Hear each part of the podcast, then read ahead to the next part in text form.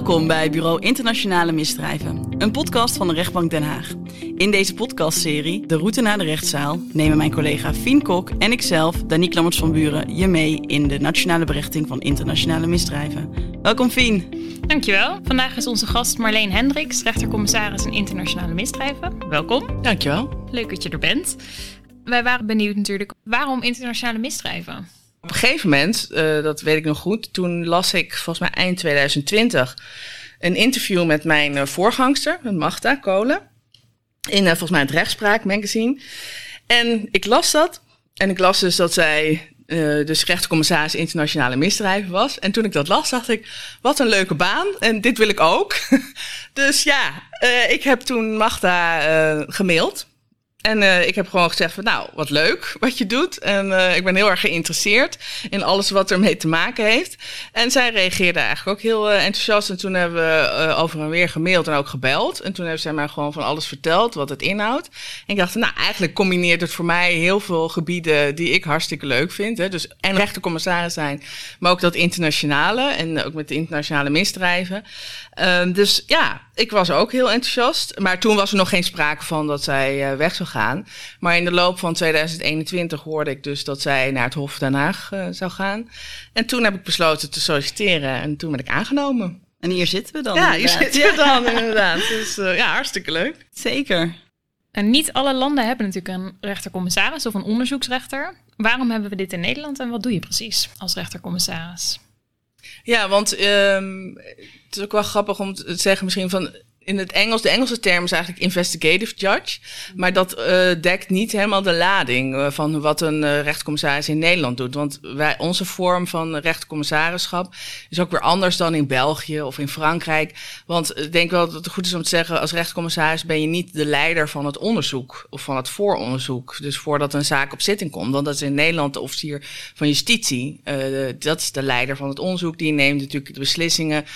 die heeft ook in die zin de regie bij de politie van wat gebeurt er, wat gebeurt er niet. En in andere landen is dat ook weer anders. Bijvoorbeeld uh, in Frankrijk, België heeft de onderzoeksrechter een veel actievere rol, ook in het onderzoek. Uh, maar in Nederland uh, is de rechtercommissaris is nu ook wettelijk vastgelegd dat wij nemen beslissingen uh, als het gaat om het inzetten eigenlijk van dwangmiddelen die een vergaande inbreuk zijn op iemands privacy. Dus het gaat dan over de telefoontaps, over het hacken van computers, uh, opvragen van gevoelige informatie, maar uiteindelijk ook de huiszoekingen. omdat dit zijn allemaal dwangmiddelen die, nou zoals je kan voorstellen, gewoon iemands privacy raken, iemands huisrecht heel erg raken. dus de, de wetgever die heeft vastgelegd dat dat een rechter daarover moet beslissen. Dus dat dat niet is uh, voorbehouden aan de officier van justitie. Die mag ook wel, natuurlijk in het wetboek van strafvordering staan heel veel dwangmiddelen die de officier zelf mag beslissen. Maar dit, dit zijn voorbeelden van die, wat een rechter moet beslissen. En het idee daarachter is dat je als rechter dus niet alleen het belang van de officier en van het opsporingsonderzoek meeneemt, maar ook het belang dus van de verdachte en dus degene daaromheen. Want je kan je voorstellen, ook bij een huiszoeking gaat het niet alleen om de verdachte, maar ook hè, om de familie, uh, andere betrokkenen. Dus dat moet je allemaal meenemen in je beslissing. Van is het nodig, uh, noodzakelijk, uh, of kan het misschien gebeuren met een minder ingrijpend middel? Dat, moet je, dat soort dingen moet je allemaal afwegen. Dus dat. En de rechtscommissaris die speelt dus in Nederland ook een, uh, een rol uh, bij de voorgeleidingen en bij de vraag van of iemand dus in voorlopige hechtenis uh, wordt gehouden. En de rechtscommissaris beslist over de eerste 14 dagen van voorlopige hechtenis. Want als een verdachte wordt aangehouden, dan wordt hij natuurlijk eerst naar het politiebureau gebracht, daar in verzekering gesteld. Maar als iemand is aangehouden, moet je, dat is wettelijk vastgelegd, binnen drie dagen en 18 uur voor een rechter worden geleid. Nou, 18 uur is natuurlijk ook belangrijk om te zeggen. In totaal 90 uur. En dan moet je dus uh, iemand voor een rechter worden. En die moet dan een beslissing nemen van... blijft iemand langer vastzitten, komt iemand vrij. Dus dat, uh, dat is even in een notendop de belangrijkste rollen van de rechtscommissaris. Een goede samenvatting. Internationale misdrijven zijn ernstige misdrijven. Hoe ga je met de heftigheid van de zaken om? Hoe voorkom je dat je het mee naar huis neemt? In Den Bosch heb ik ook uh, uh, even dan de voorervaringen van, van, omdat ik net zei van in Den Bosch doe je ook alle zaken. Dus ook landelijk pakket, functioneel pakket, arrangementspakket. En daar zitten ook echt grote en heftige zaken tussen. Groot betekent natuurlijk niet altijd automatisch heftig, maar ook wel echt veel zedenzaken. En, en moord-doodslagzaken, die ook kinderpornozaken. Dat zijn ook zaken die natuurlijk heel heftig zijn qua feiten.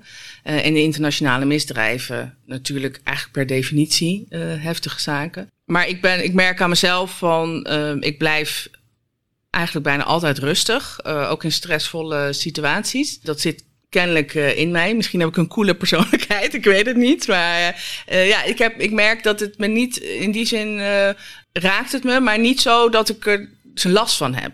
Laat ik het zo zeggen. Van ik neem het niet mee naar huis. En als ik het mee naar huis neem, dan is het niet dat ik er daar dan merk van dat het me echt dagen achtervolgt.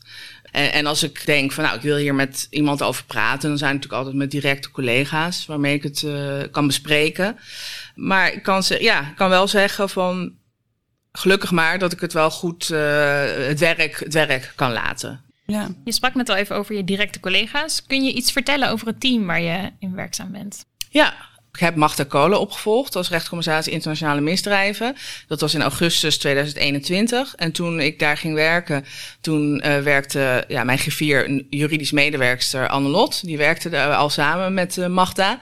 Uh, dus ik ben met Annelot gaan samenwerken. En wij vormden eigenlijk in het begin dan het team bij het kabinet internationale misdrijven. Wat eigenlijk een soort van kabinet binnen het kabinet is.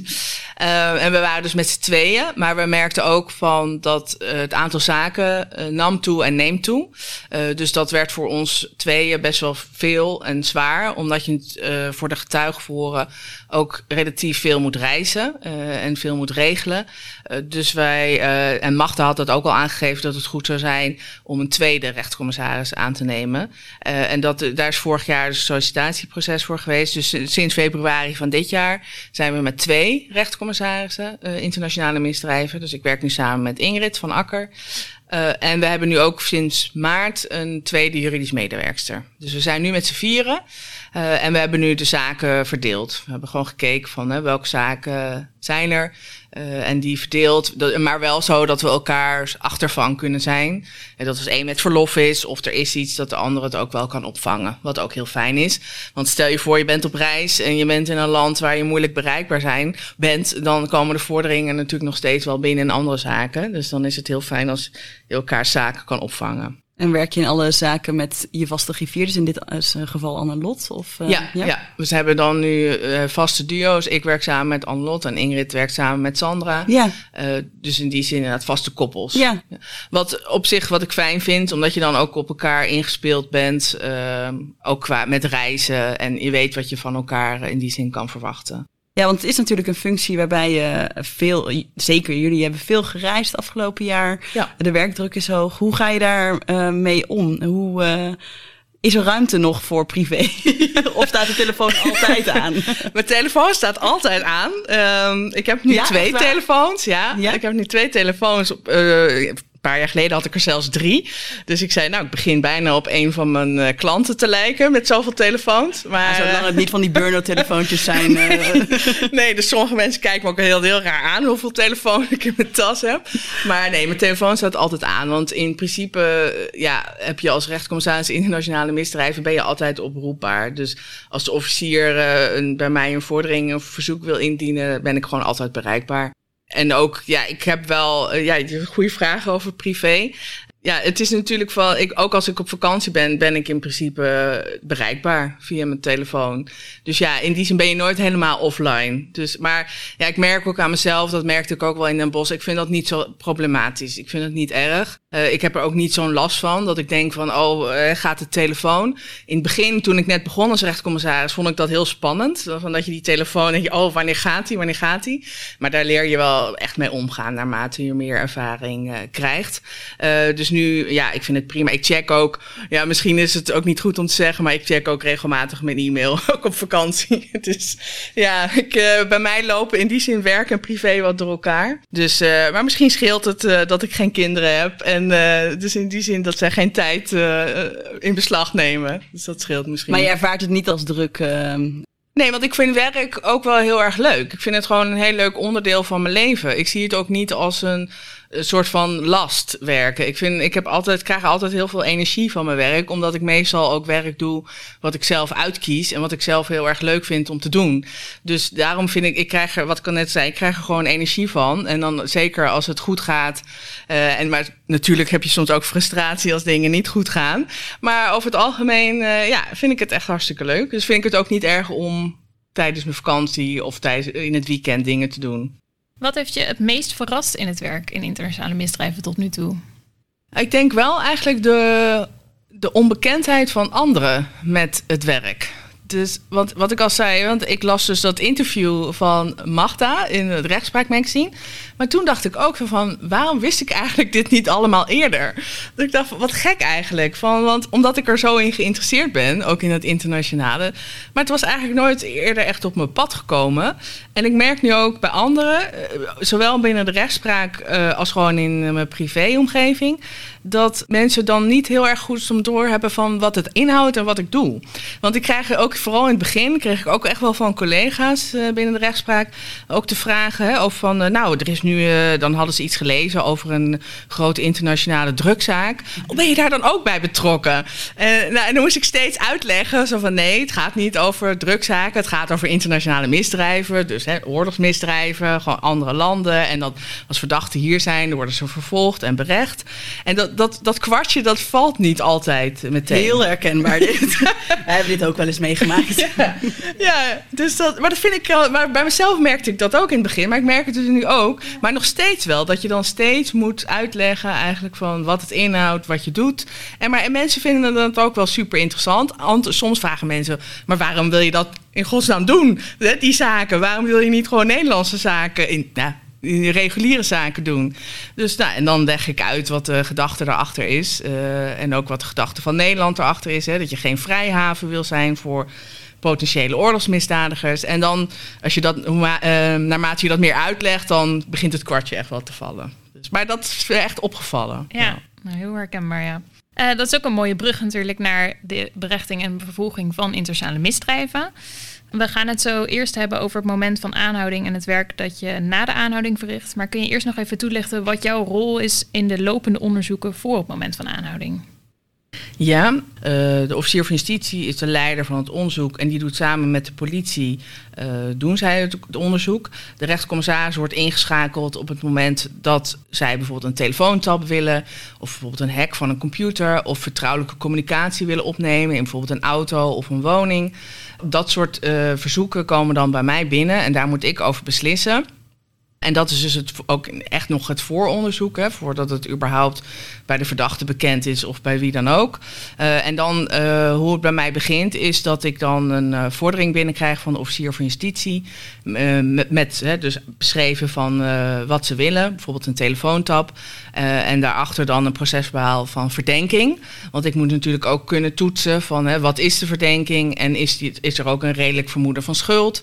Kan ik op basis van de informatie die ik nu heb, inderdaad, is dat voldoende om bijvoorbeeld die telefoontap toe te wijzen. En dat is eigenlijk bij al die vorderingen.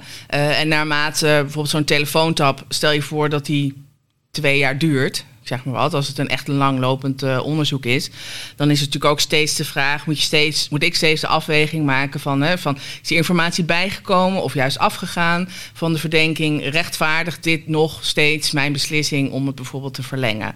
En dat is eigenlijk steeds bij elke beslissing. En dat is dan het, het uh, vooronderzoek voor dat er wordt overgegaan tot aanhouding. Uh, de klapdag is de dag dat de verdachte wordt aangehouden en eventuele huiszoekingen plaatsvinden. Uh, je hebt besloten dat je pand gaat binnentreden. Je stapt het pand binnen en dan? Meestal is het zo dus, hè, dat de politie eerst naar binnen gaat uh, om een verdachte aan te houden. Daarvoor hebben ze mijn toestemming uh, niet nodig, maar de toestemming van de officier van justitie om een verdachte aan te houden en om binnen te treden. En als dan de politie binnen is, dan ga ik naar binnen samen met mijn griffier. en dan dan neem ik eigenlijk de leiding over als rechtscommissaris. Want uh, de huiszoeking gebeurt onder regie en leiding van de rechtscommissaris. En niet weer officier van justitie. Dat is bijvoorbeeld in Duitsland weer anders. De Duitse collega's vinden dat heel raar. Dat ik als rechtscommissaris de regie heb over de huiszoeking en niet de officier. Maar wat ik al zei, de rechtscommissaris heeft de leiding. Uh, en ik bekijk, uh, in eerste instantie ga ik gewoon observeren wat is de situatie wie is waar en wie is in de woning. Meestal is het zo dat de verdachte nog in de woning is. Want dat vraag ik van tevoren ook altijd om nog wel even met hem of haar te kunnen praten, tenzij dat echt niet mogelijk is. Maar ik wil altijd wel uitleggen van wie ik ben en wie de anderen zijn en wat we komen doen. Uh, en ook wat er gaat gebeuren. Van dat de verdachte naar het politiebureau wordt gebracht. Dat hij daar een advocaat kan spreken. Uh, en dat wij inderdaad de woning gaan doorzoeken. Nou, vaak is natuurlijk, uh, zijn er familieleden, gezinsleden aanwezig in de woning. dus stel je voor dat een mannelijke verdachte wordt aangehouden. En dan is zijn partner en een aantal kleine kinderen zijn er. Nou, je kan je ook voorstellen dat als je om zes uur ochtends binnen staat met een heel politieteam en soms ook een arrestatieteam, eh, dat het enorme schok is voor mensen. Die, ze zijn eigenlijk in hun slaap worden ze overvallen. En dat is altijd eventjes in het begin de emoties reguleren, noem ik het altijd. Dus ik in het begin probeer ik er ook niet vol in te gaan, maar meer, mensen meer eigenlijk altijd een beetje eerst te laten uitrazen hun boosheid uh, kwijt te raken. Als, dat, als daar sprake van is. Niet iedereen is boos, maar vaak wel. Uh, en dan, dan zeg maar rustig aan uit te gaan leggen van wie ik ben. wat we gaan doen, wat er gaat gebeuren en wat er wel en niet kan. Van dat ze of daar moeten blijven of dat ze weg moeten.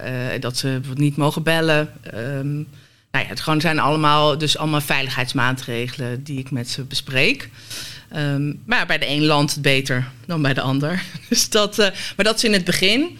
Uh, en dan probeer je gewoon eigenlijk zo snel mogelijk de situatie rustig te, te krijgen.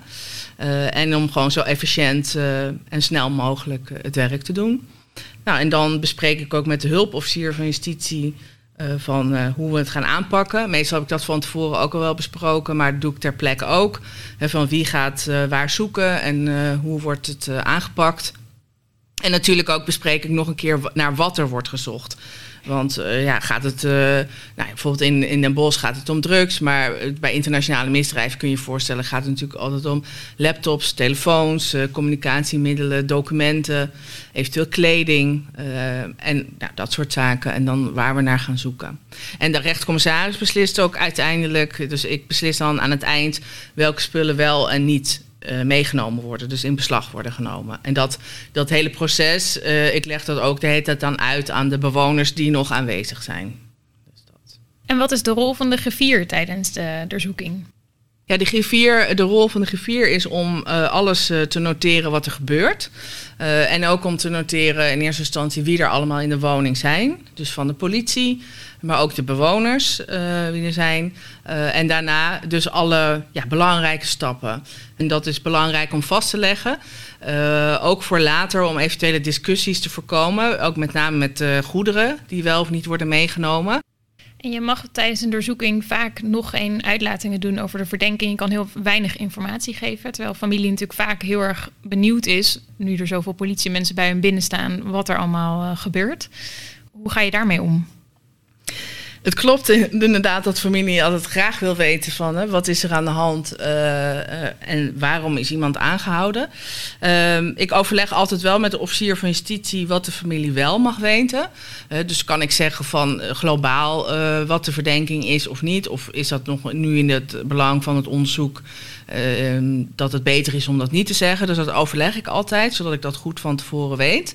En stel je voor dat ik inderdaad, dat de officier zegt, nou het is echt beter om het gewoon nu niet kenbaar te maken, niet bekend te maken.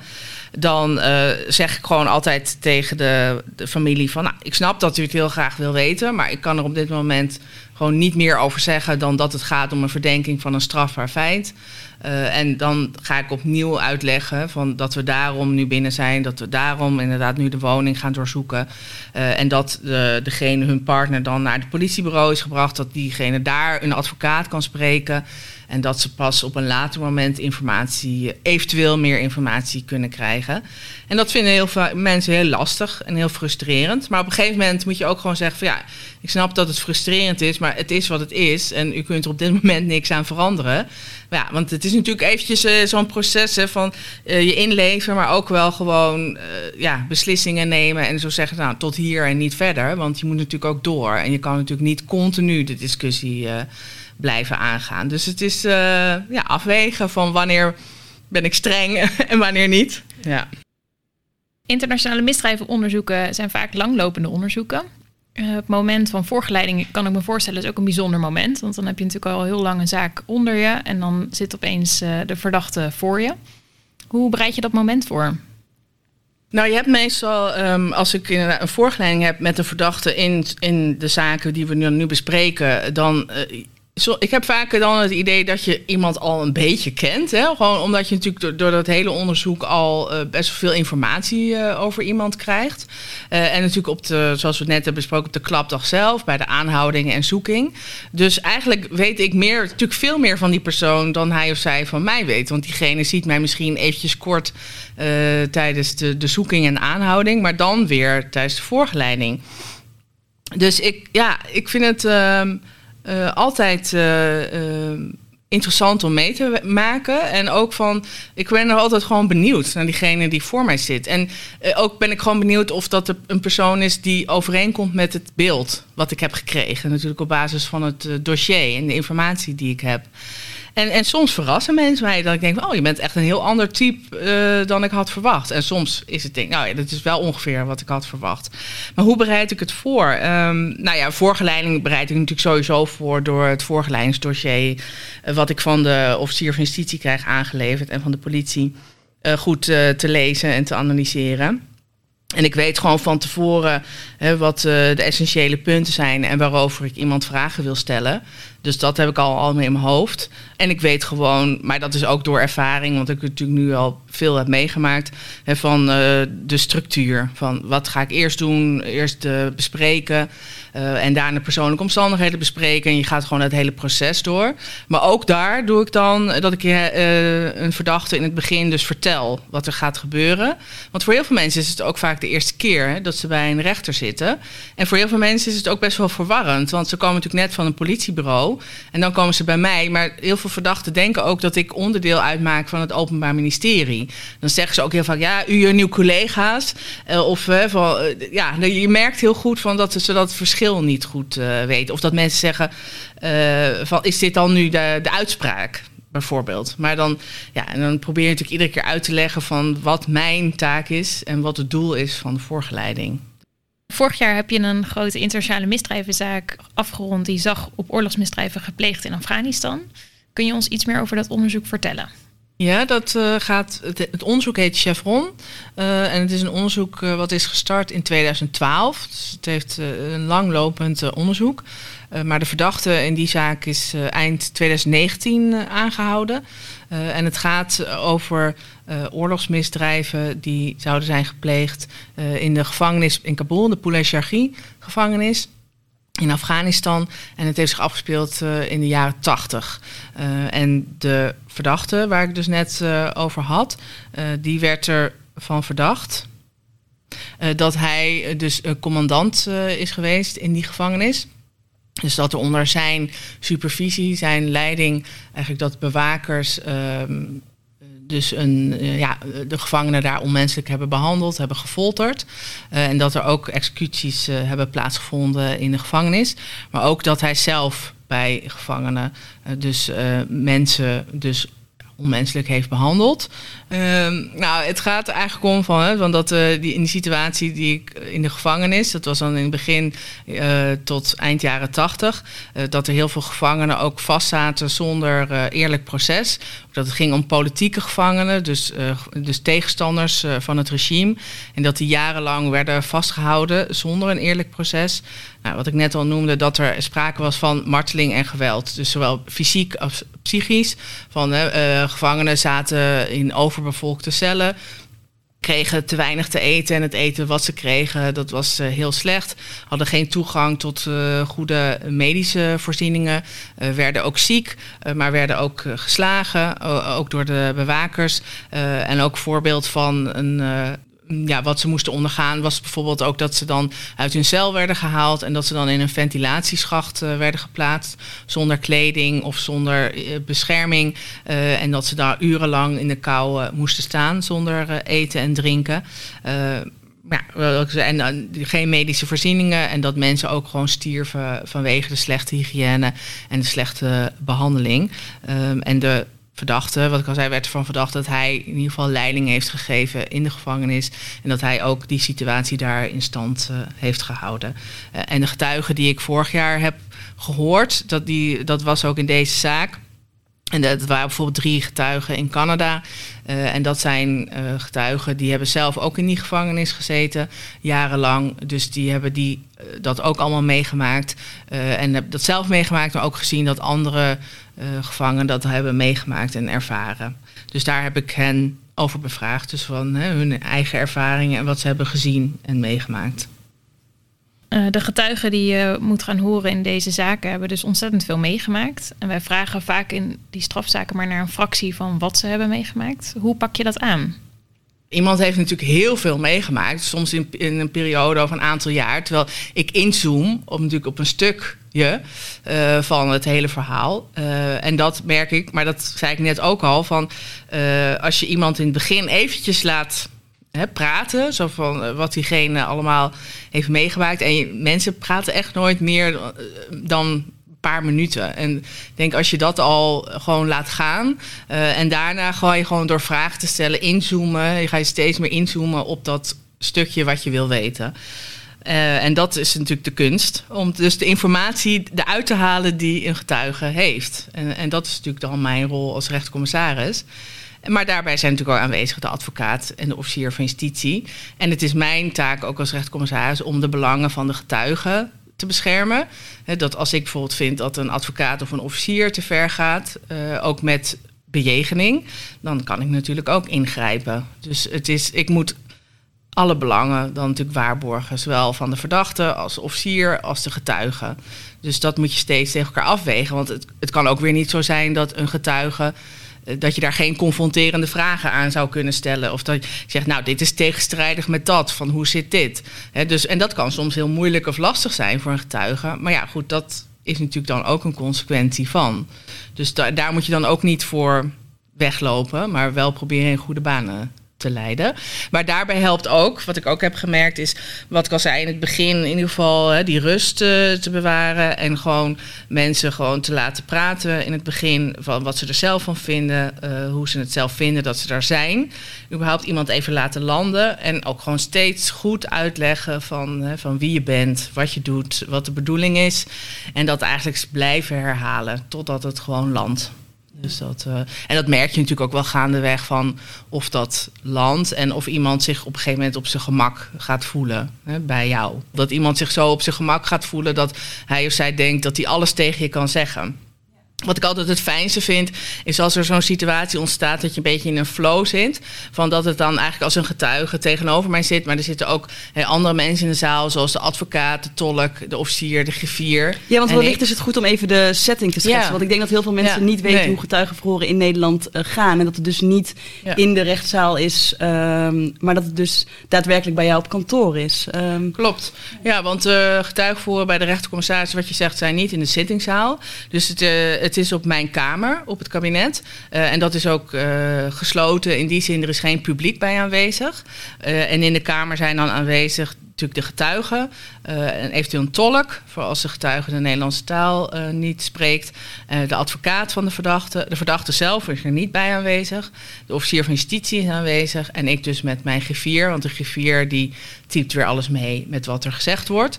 En het is inderdaad die beslotenheid van van mijn kamer en het feit dat er geen, geen andere mensen bij zijn, dat helpt meestal wel bij uh, dat een getuige zich sneller op zijn gemak voelt om zijn of haar verhaal te doen.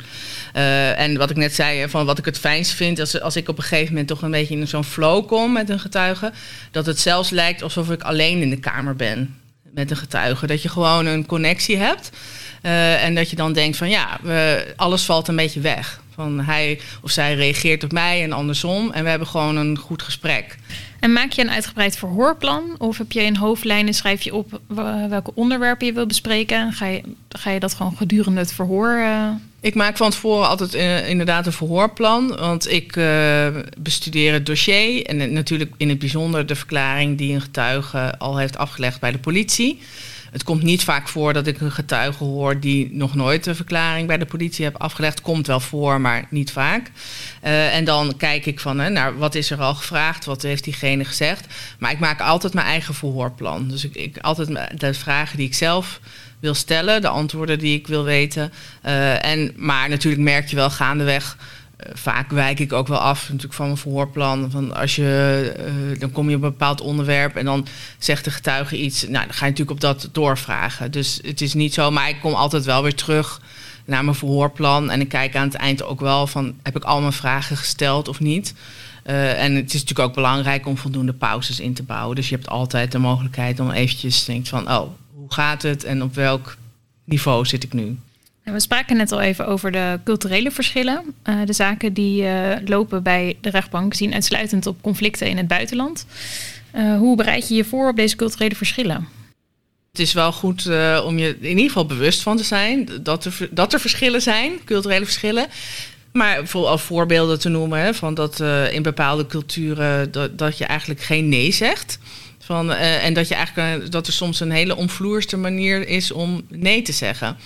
Uh, en wat ik ook wel zelf heb gemerkt, ook in getuigenverhoren, is dat als ik een vraag stel en uh, ze weten het antwoord niet of kunnen geen antwoord geven, wat natuurlijk heel goed mogelijk is, want je hebt niet op alles antwoord, dat ze een heel ander verhaal beginnen. Van, van, en dan in het begin dacht ik van, maar je gaat nu helemaal hè, uh, naar B, terwijl ik heb het over A. En dan, dan wilde ik weer terug naar A. Maar dan merkte ik uiteindelijk door door te vragen dat ze het antwoord niet weten of gewoon niet ze weten het niet of ze herinneren het zich niet, wat natuurlijk prima is. Maar dat vinden ze heel moeilijk dan om te zeggen van ik weet het niet of ik herinner het me niet. Terwijl je dat in het begin natuurlijk wel probeert goed uit te leggen van nou, als u het niet weet, kunt u het gewoon zeggen. Maar dat vinden ze heel lastig. Het is gewoon goed om je er bewust van te zijn en om je, hè, dus de, je ogen er niet voor uh, te sluiten. En eventueel ook, ook op dit punt advies uh, te vragen. Want er zijn, uh, dat hebben we ook, dat is ook gedaan in zaken. Dat je bijvoorbeeld een cultureel antropoloog inschakelt. en dat je, die is dan, hij of zij, deskundig op het gebied waar bijvoorbeeld de gebeurtenissen zich hebben afgespeeld. En waar dus de getuigen vandaan komen. en dan um, kun je al wel vast een beeld krijgen van hoe mensen met elkaar omgaan. Wat zijn, hè, wat zijn de omgangsvormen? Hoe, hoe spreken mensen met elkaar? Is, is, is het inderdaad lastig om nee te zeggen of te zeggen van ik weet het niet? Uh, of is het bijvoorbeeld ook, want ja, ik ben natuurlijk een vrouwelijke rechtercommissaris. En het is niet in alle culturen vanzelfsprekend dat een vrouw uh, de autoriteit is, in die zin de rechter is. Dus uh, is daar nog sprake van dat daar enige schroom in zit? Dus dat zijn ook gewoon goed dingen om bij stil te staan. En daar bereid ik me op voor. En zijn dit beslissingen, dus het inschakelen van zo'n cultureel antropoloog, um, zijn dat dingen die je zelf beslist of gaat dat in overleg? Of hoe, uh... Ja, dat is dan, uh, gaat via een deskundige benoeming. Een deskundige benoeming kan ik doen op verzoek van de verdediging, uh, maar ook op verzoek van de officier, vordering van de officier. Maar ik kan het ook zelf beslissen. maar wat ik dan doe, ik, ik neem niet zomaar lukraak dan een beslissing van ook oh, ga nu een cultureel antropoloog inschakelen. Maar in de meeste zaken heb ik een tijdje na de voorgeleiding uh, een regiebijeenkomst. En daar is dan de advocaat van de verdachte en de officier van justitie aanwezig. En dan gaan we dus de onderzoekswensen bespreken van de verdediging uh, en ook de stand van zaken. Uh, en daarbij bespreek ik dan vaak mijn voornemen om een cultureel bijvoorbeeld een cultureel antropoloog te benoemen als deskundige. Uh, en dan vraag ik altijd gewoon de standpunten van wat vindt de verdediging ervan, wat vindt de officier ervan. Uh, en dan uh, als die zeggen, nou, goed idee, bij wijze van spreken. Dan uh, ga ik kijken van wie komt er voor een aanmerking. Uh, maar dat doe ik dan steeds in overleg met, dus met de advocaat en officier. Dus dan, dan stel ik bijvoorbeeld iemand voor en dan kunnen zij daar eventueel nog bezwaar tegen maken. En ook tegen natuurlijk de vragen die worden gesteld. De advocaat en ook de officier krijgen natuurlijk de kans om zelf ook vragen in te dienen voor de antropoloog. De getuigen in deze zaken die wonen veelal in het buitenland. Stel je moet een getuige horen die in het buitenland woont. Waar begin je? Ja, wat ik net ook al eh, in het begin zei, van, eh, van het zijn de getuigen die ik hoor, dat zijn vaak getuigen die dus al een keer door de politie eh, zijn gehoord.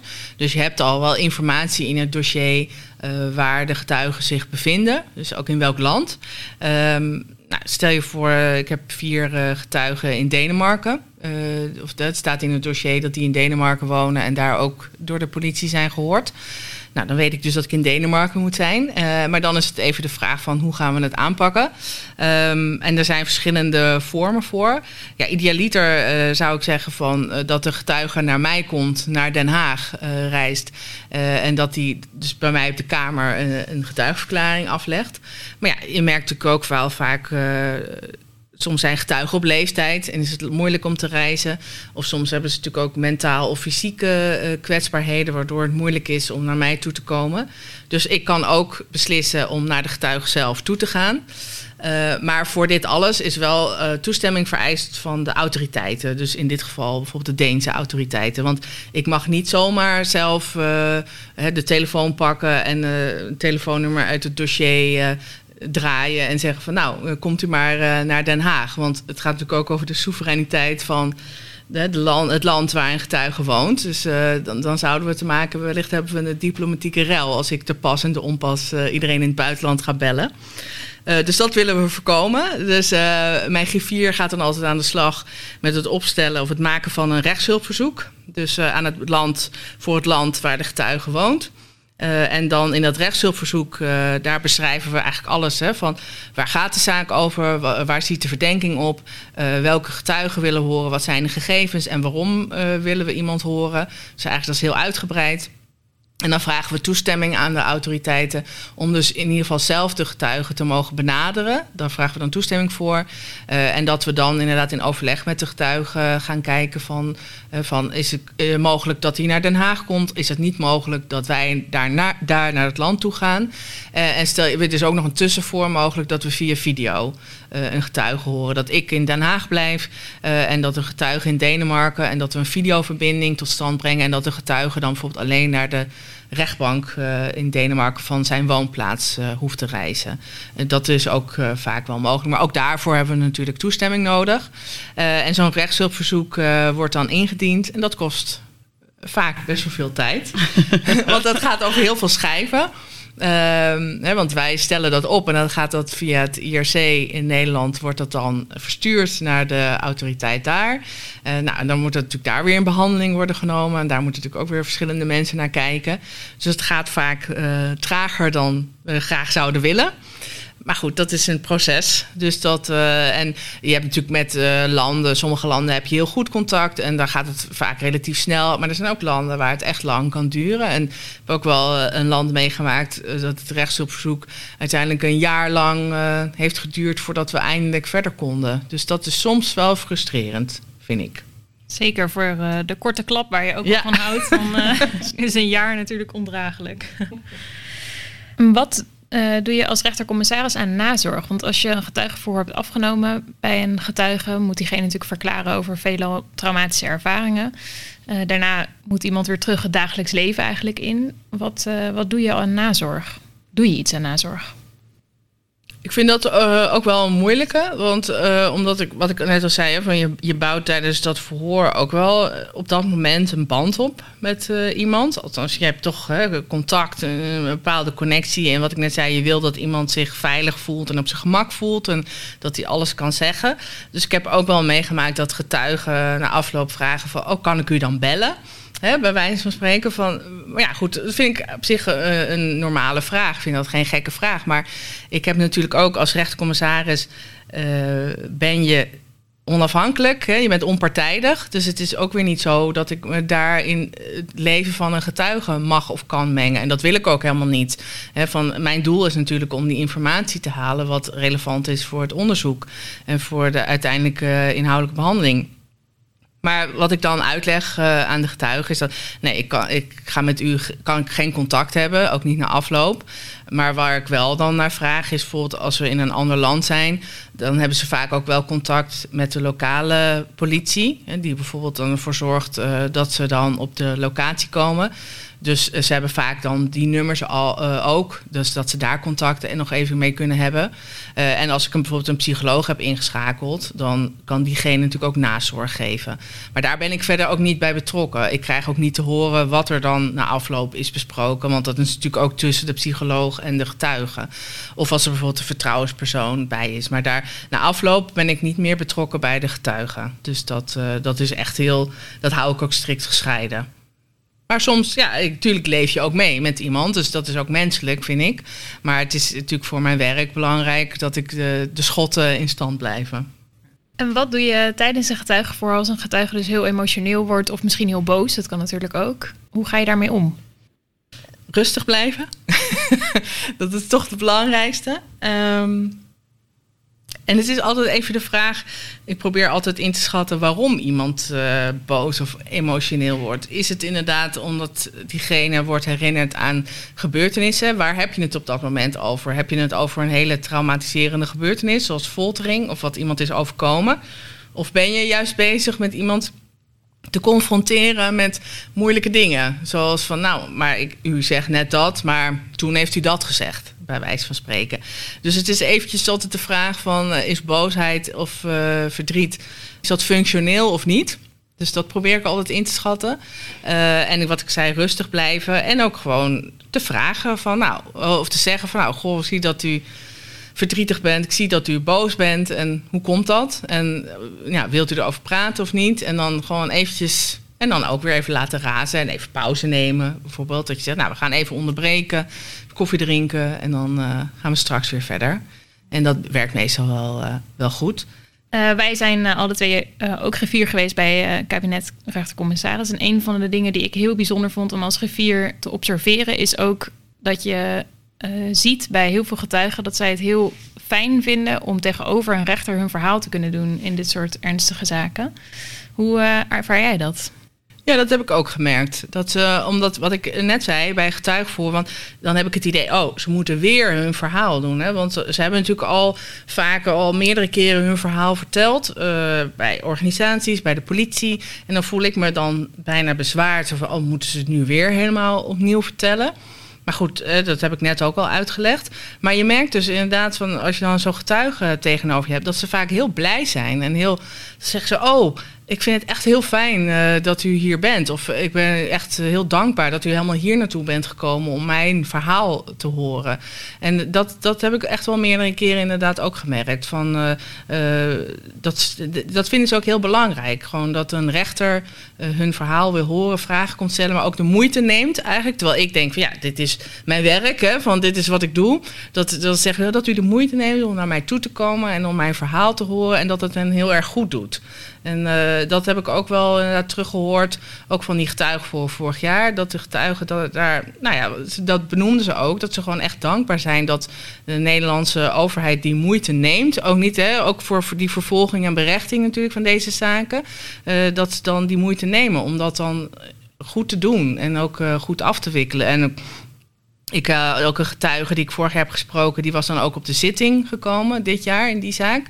Uh, en die zei ook nou ja, ik kom hier ook en ik kom ook voor dat getuige voor, ook voor gerechtigheid voor mijn vrienden die het niet hebben overleefd, die tijd in de gevangenis uh, in Afghanistan. En ik heb het wel overleefd. Het is eigenlijk mijn plicht uh, om te blijven vertellen. En ik vind dat altijd wel heel indrukwekkend. Van dat mensen dan, van, inderdaad, dat ze toch een gevoel van, dat ze denken, oh, nu komt er eindelijk gerechtigheid. En uh, ook, ook al is het 40 jaar na dato. En dan, het blijft gewoon uh, leven natuurlijk voor die mensen. Die hebben gewoon heftige dingen meegemaakt. En dan denk je, oh ja, dus ook na 40 jaar is het gewoon nog zo levend. En uh, dat vind ik altijd wel heel, wat ik zei, indrukwekkend.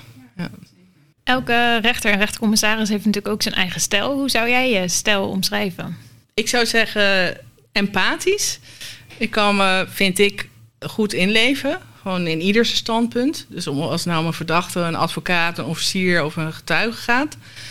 Um, ook wel humorvol. Ik hou er wel van om de humor erin te houden. Want ik merk ook vaak dat ook tijdens getuigenverhoor toch eventjes... de, ook al maak je gewoon even een grapje tussendoor of een opmerking. Dat geeft even lucht.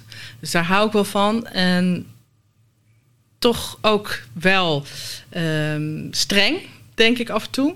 Ik weet wel wat ik wil uh, en hoe ik het wil. Uh, en ik ben dan ook wel geneigd om graag te willen dat het gaat zoals ik wil. Zo zeggen. Maar ik denk dat elke rechter dat, uh, die eigenschap wel heeft. Uh, dus dat, uh, maar ik ben niet zo, ik vind mezelf niet zo star dat ik zeg, ik kan niet afwijken van, van mijn plan. Maar het is uiteindelijk wel, ik laat me ook niet leiden door de waan van de dag of wat iedereen van mij zou willen dat ik het doe of hoe ik het zou doen. Ik volg wel mijn eigen pad. En wanneer is een zaak voor jou klaar? Nou, nooit. Nou ja, natuurlijk is een zaak eh, voor, hè, voor officieel is een zaak klaar als het natuurlijk op zitting is geweest en er is een beslissing genomen uh, door de rechtbank. En ik als rechtercommissaris, ik zit natuurlijk, hè, waar we het net al continu over hebben gehad, ik zit in die voorfase hè, van het vooronderzoek en dan met voorgeleiding, dan met getuigenverhoren. Maar dan gaat een zaak natuurlijk naar zitting, waar het inhoudelijk wordt behandeld en dan wordt er uiteindelijk een beslissing genomen. Maar toch blijf ik het intrigerend vinden van omdat ik het ook nooit het idee heb dat je helemaal weet van alles wat zich heeft af. Het liefst wil ik, wil ik altijd alles weten. Van, wat is er precies gebeurd. Maar je, je bent er natuurlijk ook niet bij geweest. Dus je weet eigenlijk niet van precies van hoe is het geweest en wat hebben die mensen wel of niet meegemaakt. En is alles wat die mensen mij hebben verteld, klopt dat of klopt dat niet? En je kan natuurlijk uh, één gebeurtenis en dan kunnen echt tien interpretaties van zijn door tien verschillende mensen. Dus dat blijf ik gewoon heel interessant uh, vinden. Dus in die zin denk ik, ja, nou wat kan zij? Officieel is het klaar met de beslissing van de rechtbank eh, of eventueel Hof en Hoge Raad. Maar ja, het blijft altijd wel een beetje leven. En volg je het ook? Blijf je je zaken volgen ja. echt tot... Uh... Ja, ik vind het wel... Nou, sowieso uh, hè, tijdens de behandeling bij de rechtbank... maar ook natuurlijk vanwege de kans dat het nog eventueel naar mij wordt terugverwezen... ook voor het horen van getuigen of andere onderzoekshandelingen. Uh, maar ik, ik blijf zeker een zaak volgen. Ook als er bijvoorbeeld hoger beroep wordt ingesteld... Uh, of zelfs naar de Hoge Raad gaat. Ik vind, ja, want ik wil wel weten hoe men er tegenaan kijkt. Inderdaad, en wat de uiteindelijke beslissing natuurlijk wordt. Maar dat deed ik, dat heb ik eigenlijk altijd wel gehad, ook in Den Bosch. Dat ik het wel. En ik vind het natuurlijk ook interessant om te zien, bijvoorbeeld dat een rechtbank er weer heel anders tegenaan kijkt dan ik. Of andersom, of, of bij het Hof, dat het Hof weer anders denkt dan de rechtbank. Ja, het blijft een heel leuk onderdeel van het vak. De rechtbank Den Haag heeft inmiddels in deze zaak vonnis gewezen. Uh, de uitspraak is uh, terug te vinden op rechtspraak.nl en we zullen het ECLI-nummer in de show notes opnemen. We sluiten de aflevering altijd af met de vraag uh, of je een kijk, lees of luistertip hebt. Dus we zijn benieuwd. Die heb ik zeker. Um, ik heb ook uh, in ieder geval een tip voor een podcast. Altijd goed om in de trein of in de auto uh, te luisteren naar podcast. Waaronder deze natuurlijk, hè? dat moeten we er even bij zeggen. maar ook een wel een interessante podcast vind ik. dat, die heet Schuilt in iedereen een potentiële oorlogsmisdadiger. Uh, en dat is uh, natuurlijk een goede vraag. Hè, van wat doet een persoon als hij of zij in, zich opeens in oorlogsgebied uh, bevindt? Hè, van, bijvoorbeeld nu in de Oekraïne. is natuurlijk dat heel veel mensen in een onverwachte situatie terechtkomen. En ja, wat doe je? Of hoe, hoe handel je? En ik denk dat dat eigenlijk moeilijk is om dat te beantwoorden als je niet zelf in zo'n situatie terechtkomt. Dus dat vind ik heel interessant. Ik denk eigenlijk in theorie het iedereen inderdaad kan uh, overkomen. Dat je inderdaad dingen doet. Dat je denkt, nou, hè, dat je in zo'n situatie komt. En soms is het ook overleven. Maar wat zijn dan de gevolgen? Dus dat vind ik een hele interessante vraag. Uh, en ook heb ik laatst uh, um, de documentaire De Giftige Oorlog. Uh, heb ik dan een deel van gezien. En dat gaat over de vraag of er oorlogsmisdaden zijn gepleegd in Syrië door het regime van Assad. Ook door de chemicaliën tegen eigen bevolking te gebruiken. En dus gifgas en dat soort zaken. Wat natuurlijk heel heftig is. Uh, ja, die twee vind ik heel interessant. Uh, en daarnaast wil ik nog noemen de documentaire die heet Sabaya. En dat gaat over Yazidi vrouwen en meisjes. En daar wordt in die documentaire wordt echt ingegaan, ook op de vrouwen en meisjes zelf. Dus wat, wat zij hebben meegemaakt. Dat vind ik ook altijd heel indrukwekkend. Dank Marleen voor vandaag. Het was uh, een erg interessant gesprek. En uh, nou, wij wisten natuurlijk al wat een uh, super interessante afdeling het kabinet rechtercommissaris is. Maar heel erg fijn dat je het op deze manier hebt belicht. Volgende keer gaan we in gesprek met de advocatuur. Hoe gaat een raadsman om met zo'n groot dossier? Hoe bouw je een vertrouwensband op met een verdachte die de Nederlandse taal niet machtig is? En hoe ga je om met de ernstige misdrijven waarvan je cliënt beschuldigd wordt? Graag tot dan. Dit was Bureau Internationale Misdrijven, een podcast van de rechtbank Den Haag.